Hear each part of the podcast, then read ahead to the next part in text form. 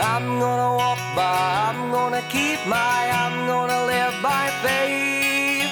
Keep the faith, keep the faith, keep the faith, keep the faith.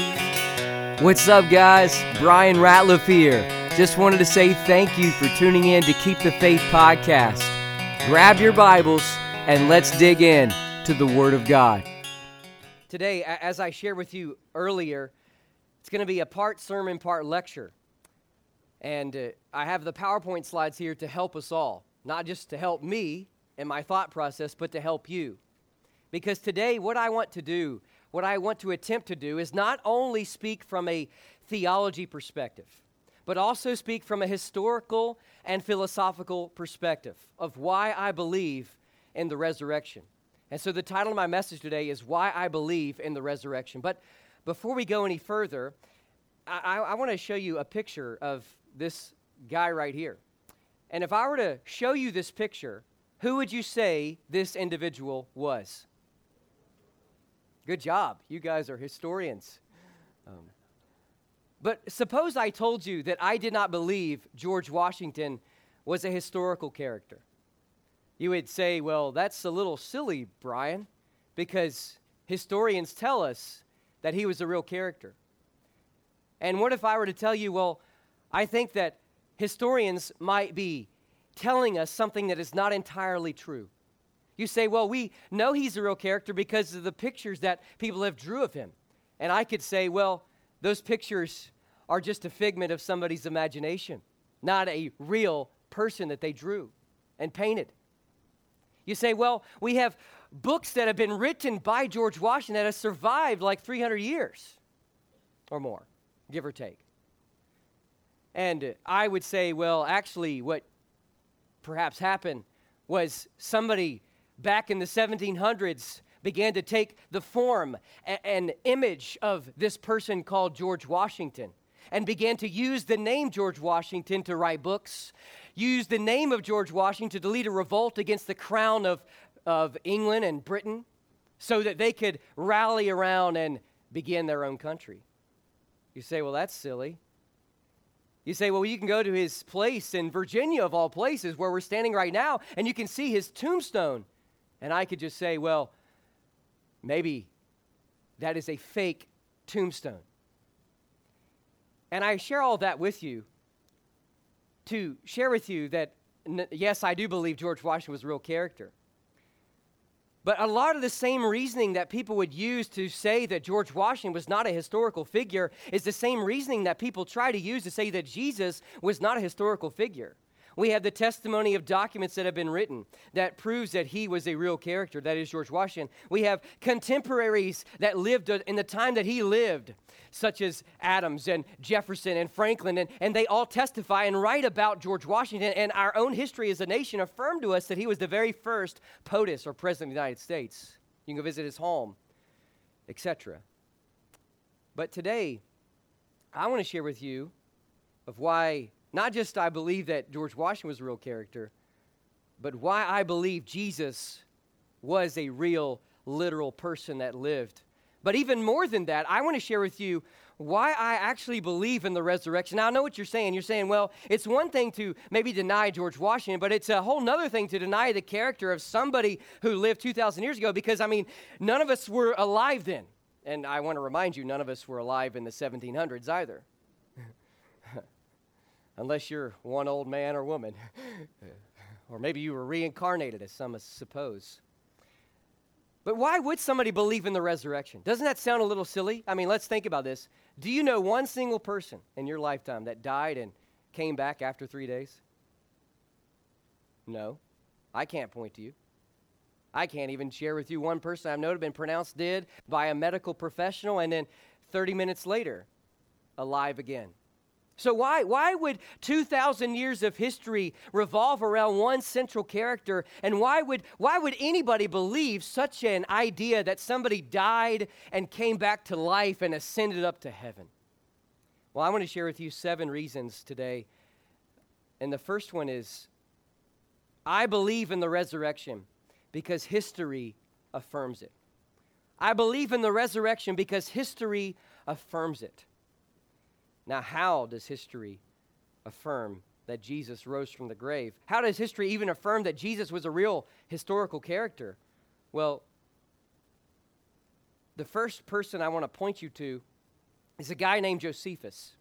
Josephus lived, interestingly enough, shortly after the time that Jesus lived. He was born in 37 AD, and around 93 to 94 AD, this is in the same century, you got to understand, the first century AD, the same century Jesus lived. He wrote about Jesus in one of his documents called the Antiquities of the Jews. And what that document was was a, his, a full history from the beginning of creation until the day that Josephus was alive from a Jewish perspective. The second testifier of history is a guy by, by the name of uh, Tacitus. And this guy, he was not Jewish, he was Roman. And he lived in the first century AD. He was born circa 56 AD and died 120 AD. And he was a first century Roman historian who wrote many different works, but one of the works he wrote about was called the Annals. And in that, he references guess who? Jesus. And then the third testifier in history is the dating system that we use today revolve around one character. Not Caesar of Rome, not Nero, not Nebuchadnezzar, not Michael Jordan, not Joe Biden or Donald Trump or Obama, but it revolves around Jesus Christ, BC and AD. Now, I want to share with you a quote by Josephus. In fact, I want to show uh, two quotes by him. This first one here, if you can see it, I don't know if you can see it, but in the brackets here, in the italicized words, are words that some allegedly say were written in by a Christian commentator at some point in history. So I'm going to disregard the brackets and the italicized words and just read to you what's not in brackets and italicized. It says, and this was, remember, in 93, 94 AD, in the 90s AD, about the same time that John was exiled to Patmos and received that vision on the island there. It says, at this time there appeared Jesus, a wise man for he was a doer of startling deeds, a teacher of people who received the truth with pleasure. And he gained a following both among many Jews and among many of Greek origin. And when Pilate, because of an accusation made by the leading men among us, condemned him to the cross, so it speaks about his death here, those who had loved him previously did not cease to do so. And then the final sentence at the bottom. And up until this very day, the tribe of Christians named after him has not died out. So, this is in the 90s AD when Josephus is writing this. And what this reveals to us is that we can trust the authenticity of Scripture because Scripture not only records the death of Christ, it also records the resurrection. Another quote by Josephus is found in a similar area of the book. It says, But this younger Ananus, who, as we told you already, took the high priesthood was a bold man in his temper and very insolent. And it goes on to say, he assembled the Sanhedrin of judges and brought before them the brother of Jesus, the so called Messiah Christ, whose name was James and some others. When he had formed an accusation against them as breakers of the law, he delivered them over to be stoned. Isn't that interesting? All the way back to the very first century, the, before the first 100 years after Jesus was born, we have historians who were not Christian, who had no reason and alternative motive to write about him and affirm to us that he was alive and well in the time that Scripture records. Here it says that he lived. Now, if you don't believe this, I can show you the actual documentation after the service. I actually have Josephus work in my office. Now, this other guy is a Roman historian named Tacitus. Tacitus. And he writes about Jesus. In fact, he mentions his execution. Now, Josephus was writing the history of the Jews from the beginning of creation all the way in, in which he lived. And this guy was writing the history of the Romans. And within the history of the Jews and the history of the Romans, guess what you find? You find that he writes about a guy named Jesus. And he speaks about his execution.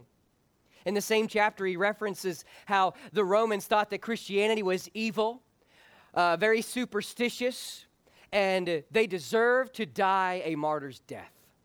That's what he wrote about. And one writer says there's a great importance about this, not just for skeptics, but also for Christians.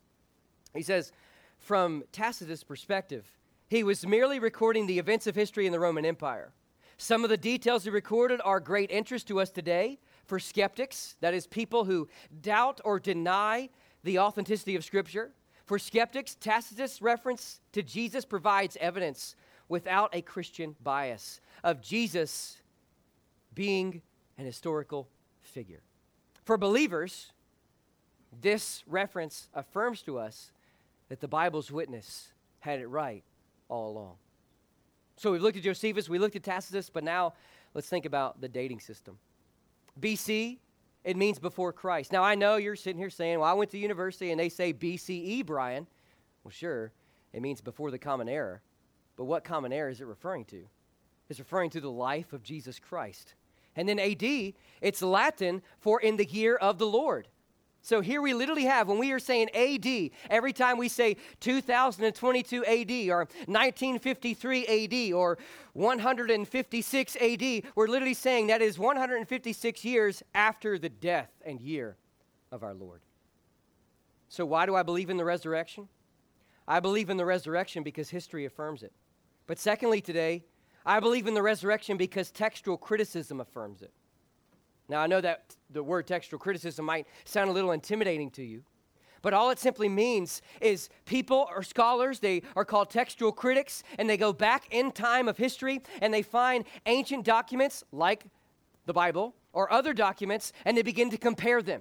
And textual criticism, I believe, strongly affirms to us that the Bible is exactly what it says it is. Now, remember, in Paul's writing to Timothy, he writes and he says, All scripture is given by inspiration of God.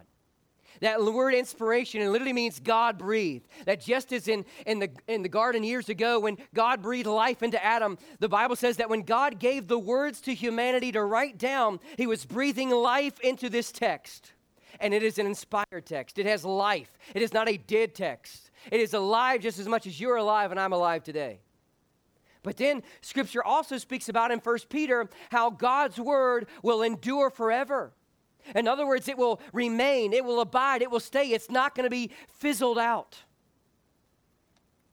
And now, that being said, I want to share with you the top three ancient documents in textual criticism. The number third most manuscripts we have is from Aristotle's work. He was a philosopher back about three to 400 years before Jesus lived.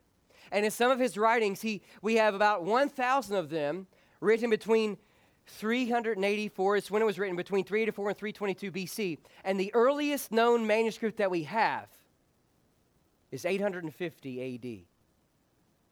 Let that sink in. That's like some 1,300 years after he wrote it and that's 13, 14, 1500 years approximately. That's the amount of years that went by, and that's the surviving, most likely, copy of when it's dated to. And it's about a thousand of them. The second one here is Homer's Iliad. You might have been to Barnes & Noble, you might have seen that book. You might have read that book. And now I've seen the number varies anywhere between 1,500 to, to 2,000 manuscripts, but Homer's Iliad has somewhere between 1,500 to 2,000 manuscripts, and it was written in 800 BC with the earliest known manuscript dated at 400 BC. So 400 years after he wrote it is the earliest known copy of it that we have. All right, so that's the second most known document in textual criticism. But you know what the number one document is? I mean, I'll let you even take a guess. It's the New Testament. Now, we're just only speaking of the New Testament alone here. We're not speaking about the 39 books of the Old Testament.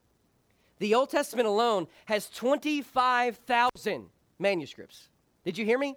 I didn't say 1,000. I didn't say 2,000. I said 25,000 and that would be about 6,000 of them that are Greek. Remember, the New Testament was originally written in Greek, dated back, some of them are all the way back to the very first century. That is the same century in which Jesus lived in.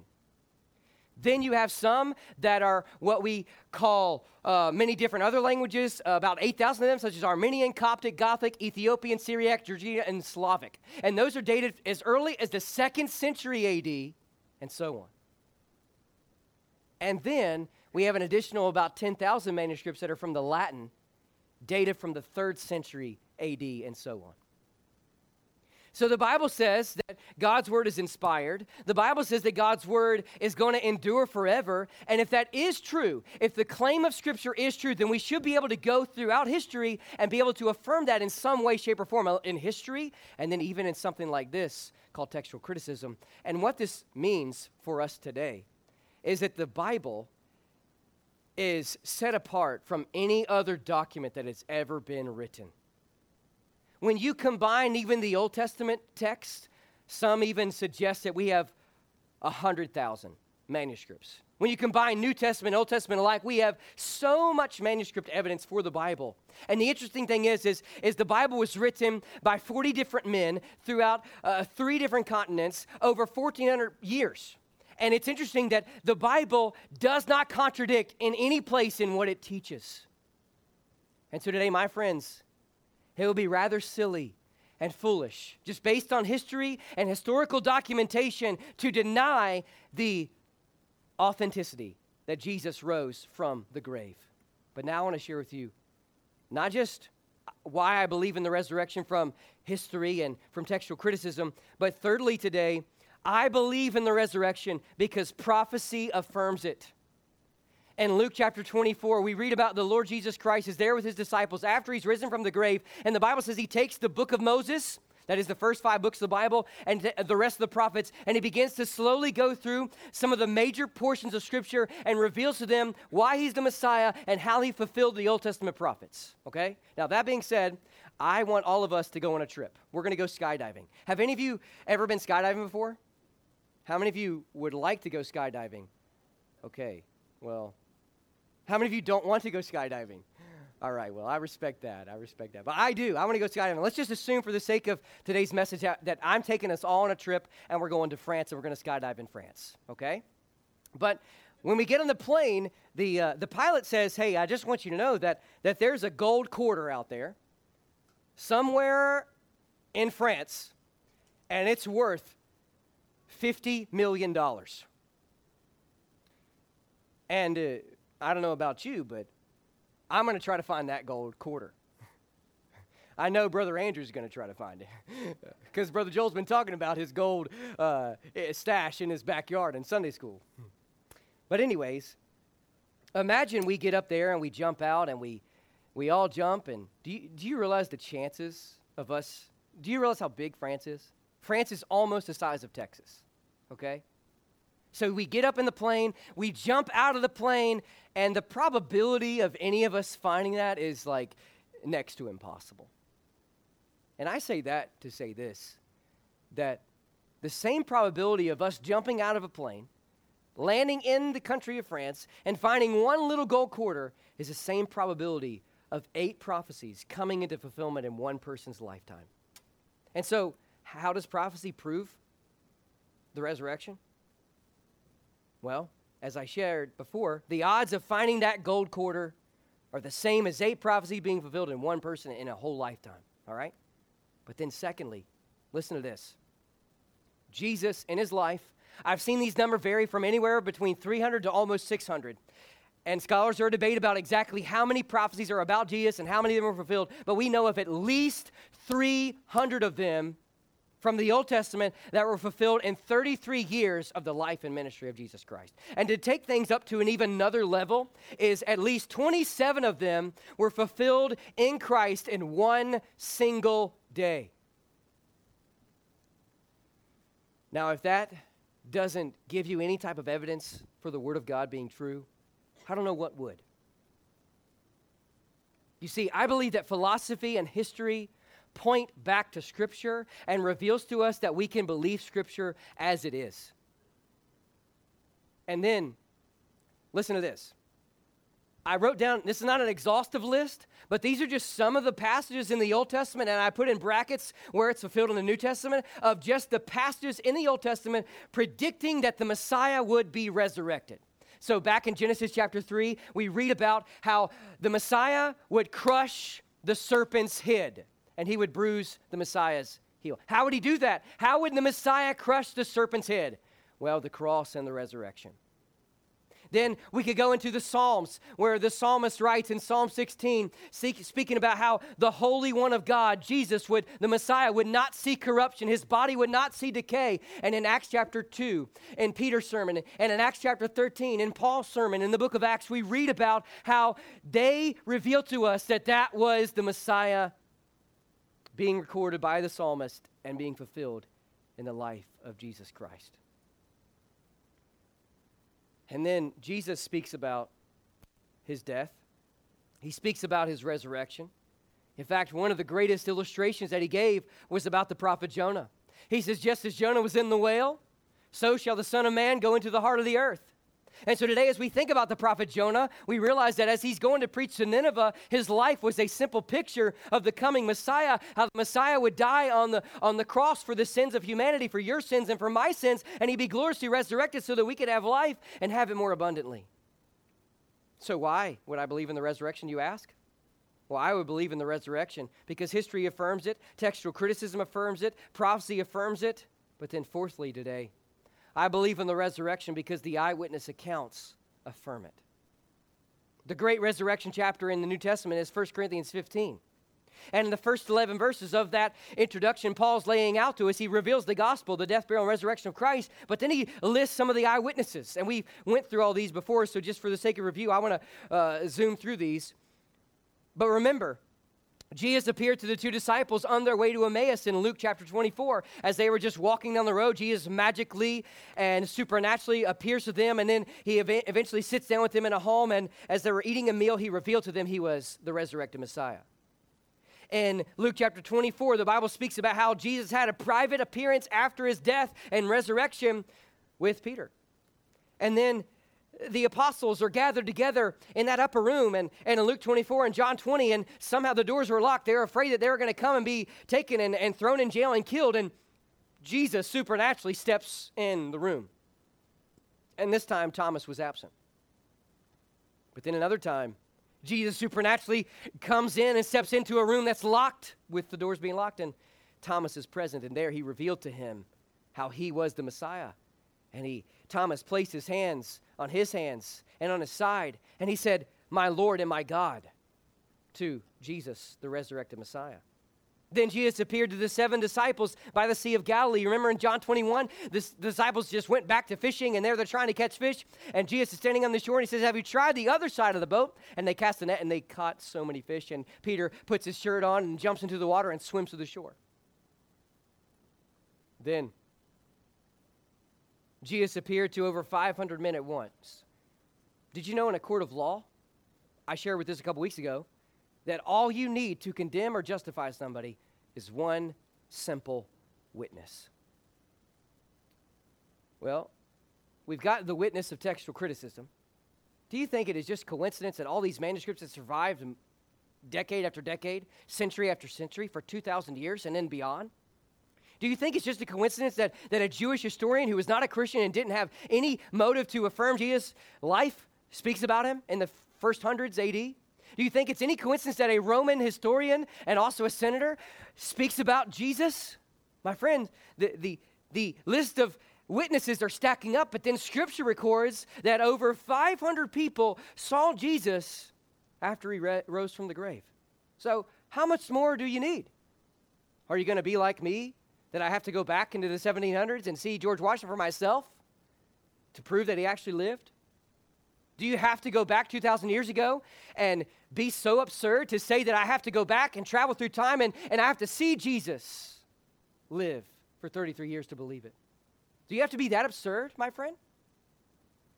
Well, I hope that you'll have some sorts of logical reasoning to see all the evidence is stacked up against you, and you have to submit to the Lordship of Christ.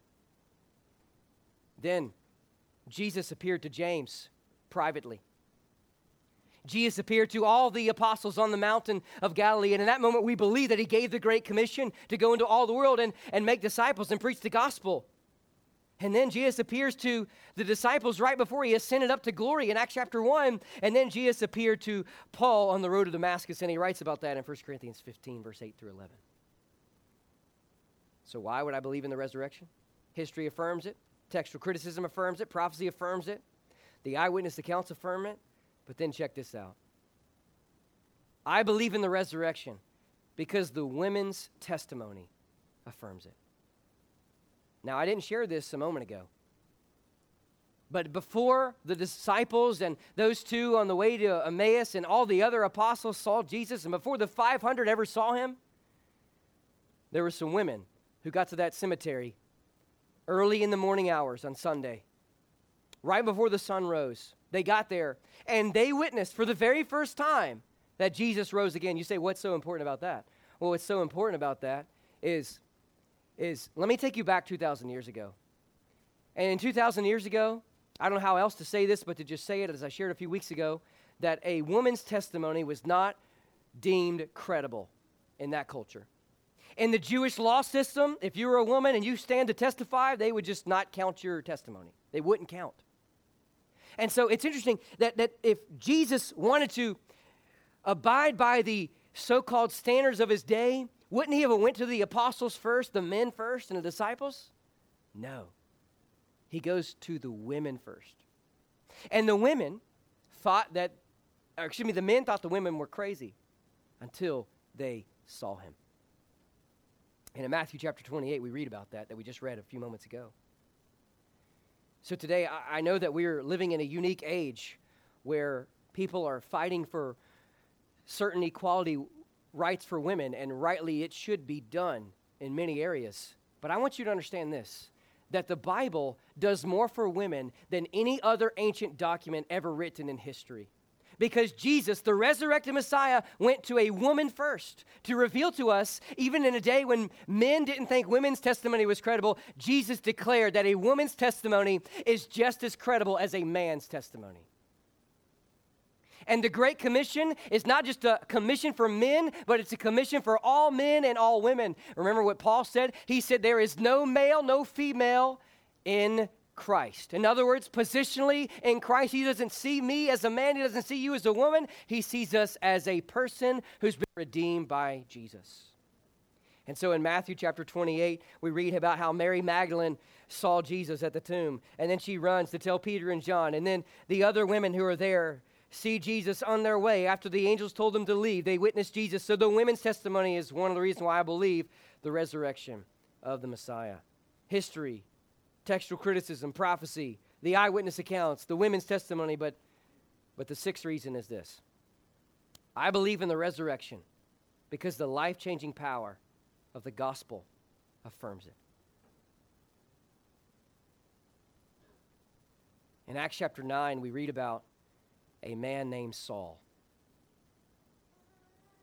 Saul, just to remind us all, was a Pharisee of Pharisees.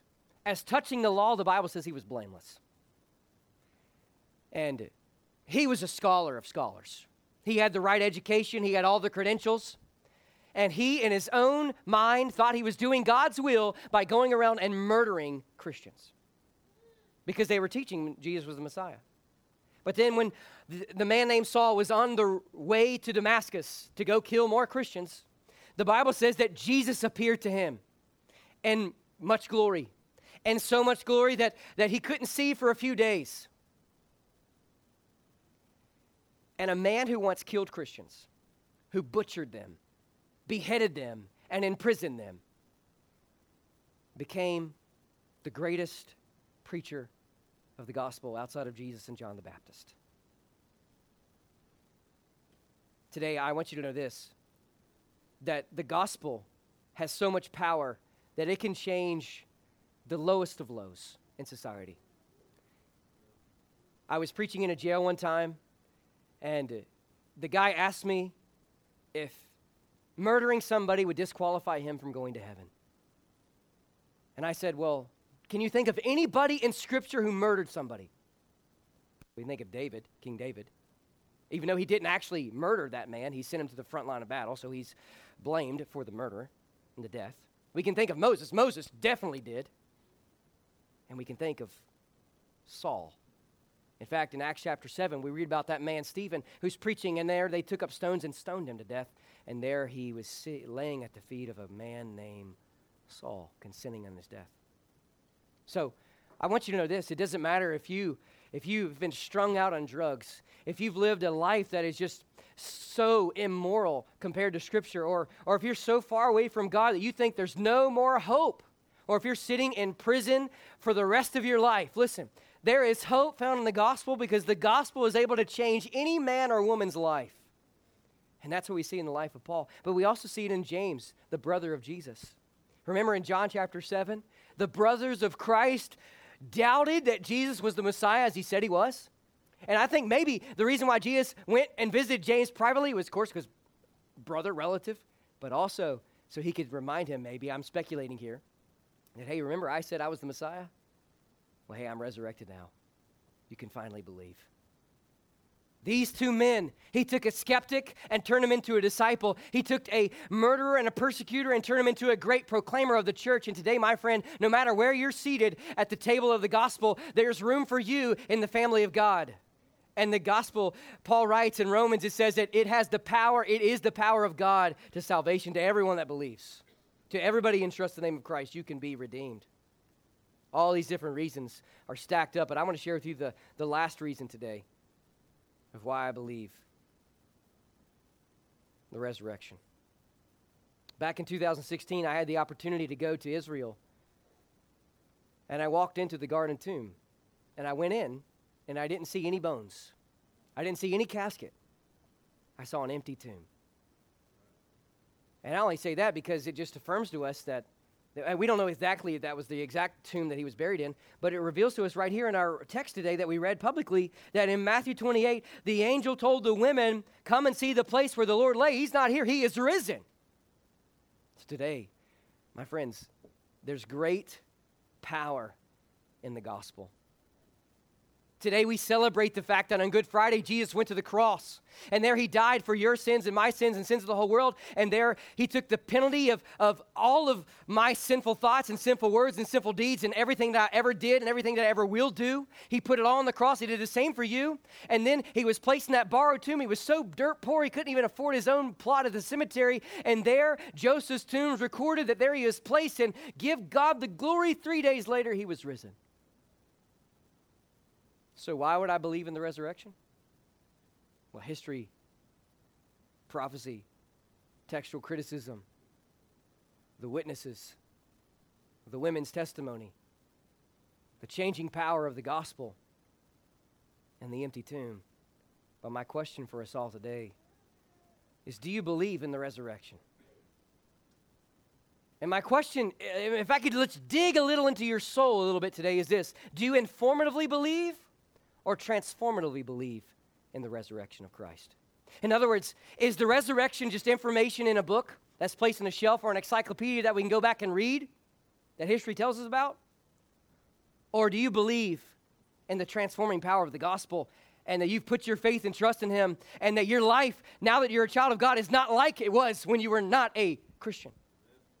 Today, you either have to come to the point where you're just going to say, well, hey, this is just information on a bookshelf, or it's transformation because it's changed me from the inside out. It's either or. Romans says that if we confess, that means to admit and to acknowledge with our own lips and mouth that Jesus is Lord. And if we entrust or believe by faith that Jesus rose from the grave, it says we shall be saved. So, my question for you is this I don't know, maybe you've never been asked this before, but have you ever experienced the new birth in Christ? Are you born again? Have you been washed by the blood of Christ? And today I close with this statement. And I say this with much grace and compassion, but with as much courage and, and, and boldness as I know how. If you do not believe in the resurrection, then you are not a Christian. Do you believe in the resurrection? What's up, guys? Bryan here again. Just wanted to say thanks again for tuning in to today's episode. You can check out this full message at PastorBryanRatliff.com or Apple Podcasts or Spotify Podcasts. Keep the Faith is a ministry of Clearbrook Baptist Church in Roanoke, Virginia. If you're free one Sunday or Wednesday, we'd love for you to join us for worship. Until next time, God bless.